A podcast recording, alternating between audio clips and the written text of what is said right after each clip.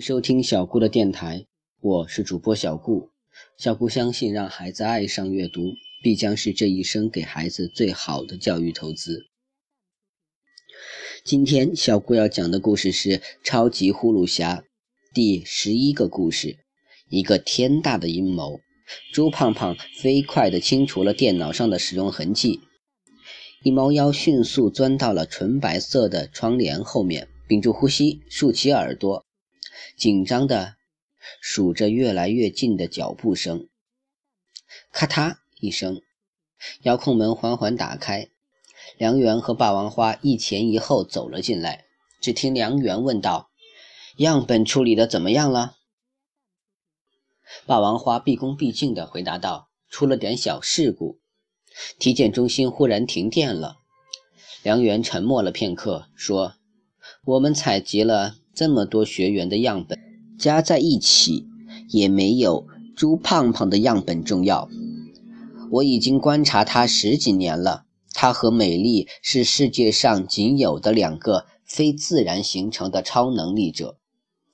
从前，朱晨和徐婉迂腐不化，宁可洗去自己的记忆，也不愿加入我宏伟的计划，而记录数据的文件。又被詹姆斯偷走了，所以现在改写基因的技术只能通过对这些血液样本的研究继续进行。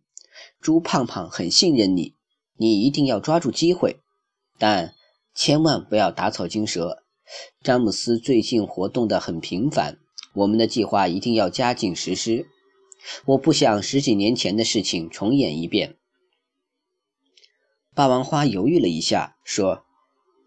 梁老师，咱们这样真的能拯救世界吗？朱胖胖听到梁元的皮鞋在大理石地面上来回走动的声音，心都跳到了嗓子眼。隔了许久，梁元终于出声说：“朱胖胖的超能力你也看到了。”朱晨和徐婉当年用我们一起研制出来的技术，改变了朱胖胖的基因，让他具有了和詹姆斯几乎一模一样的超能力。只是他疏于练习，所以并没有詹姆斯那样的强大。如果我们能在出生前就改写每个孩子的基因，让他们成为我们希望成为的人，搞艺术的搞艺术。当政客的当政客，每个人的人生都会被安排的很完美，世界上也不再会有坏人的存在，对不对？如果每个人都具有保护自己的超能力，世界也会更加和平，不是吗？霸王花迟疑着说：“可是这项技术十分昂贵，不是每个家庭都能接受。”也不是每个人都愿意自己的孩子是超能力者，我只怕到时候会引起超能力者和普通人的战争。梁元笑笑说：“有实力购买技术的家庭本身就已经站在社会的顶端，我们只需要得到这部分人的支持就足够了。至于剩下的人嘛，在通往和平的路上总是会有牺牲，这也是在所难免的。”朱胖胖越听，心越凉，信息量太大，让他感觉心头突然压上一块千斤巨石。梁元这个野心家，想要通过生物技术控制孩子们的基因，而自己和梁美丽，竟然就是第一批实验对象。最可怕的是，在电脑的文件中有一栏显示的是。被改写的基因中有一段听命于主人的指令，在特殊情况下就会触发。如果梁元偷偷把这项指令写入超能力孩子们的基因里，就可以控制所有超能力者，相当于拥有一支可怕至极的军事力量。朱胖胖整理了一下思绪，可是却越理越乱。自己向往的。超级英雄组织表面上做着维护和平、拯救弱小的好事，可背地里竟然隐藏着一个天大的阴谋。朱胖胖心里充满了无数的疑惑。听梁元的意思，自己的爸爸妈妈在离开时，应该就已经洗去了关于超级英雄组织的记忆。那么唯一能解开这些疑惑的，就只剩下詹姆斯了。朱胖胖揉了揉鼻子，现在就去找到詹姆斯，揭穿梁元的真面目，绝不能让他的阴谋得逞。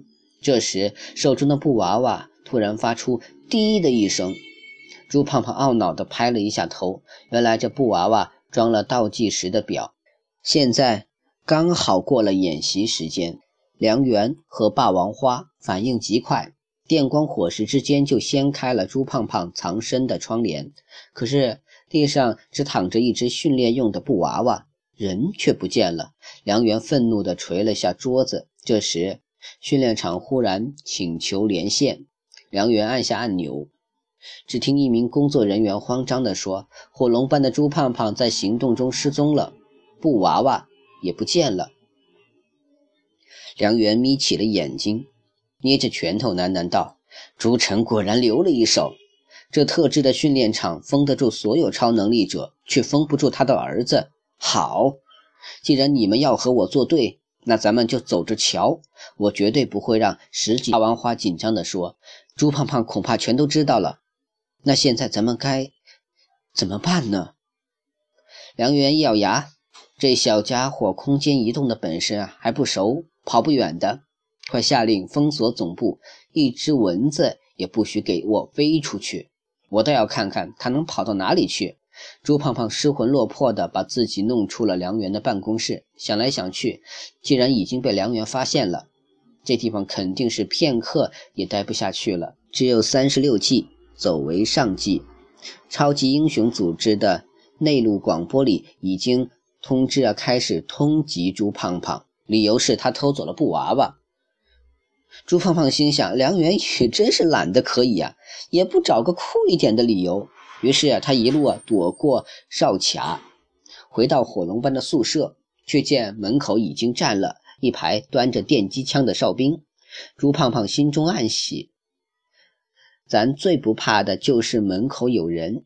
只见他眼睛一闭，略一酝酿，再睁开眼睛时，已经站在了自己的床前。这个时候，大家还没有回来，只有蛋蛋脸上扣着一本书，翘着二郎腿。正躺在床上听音乐，朱胖胖正在琢磨怎么跟蛋蛋解释自己突然变成了通缉犯，蛋蛋却已经把脸上的书拿了下来，说：“你打算怎么办？”朱胖胖还没有反应过来，挠挠头说：“啊！”蛋蛋仍是一副傲慢的神态，说：“你也不想一想，体检中心怎么会突然停电？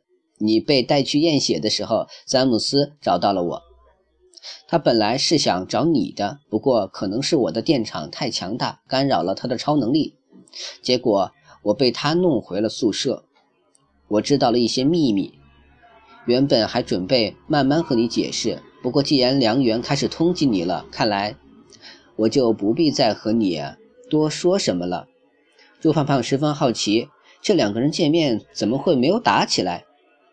但这都不是重点，重点是他的朋友已经和他站在同一条战线了，这就足够了。第十一个故事就到这里结束了。朱胖胖已经知道了梁元的阴谋，下面他要如何阻止呢？别着急，请继续收听超级呼噜侠的故事吧。也希望大家加小顾做您的好友，小顾的微信号是微微格物顾摩尔曼。谢谢大家的收听了。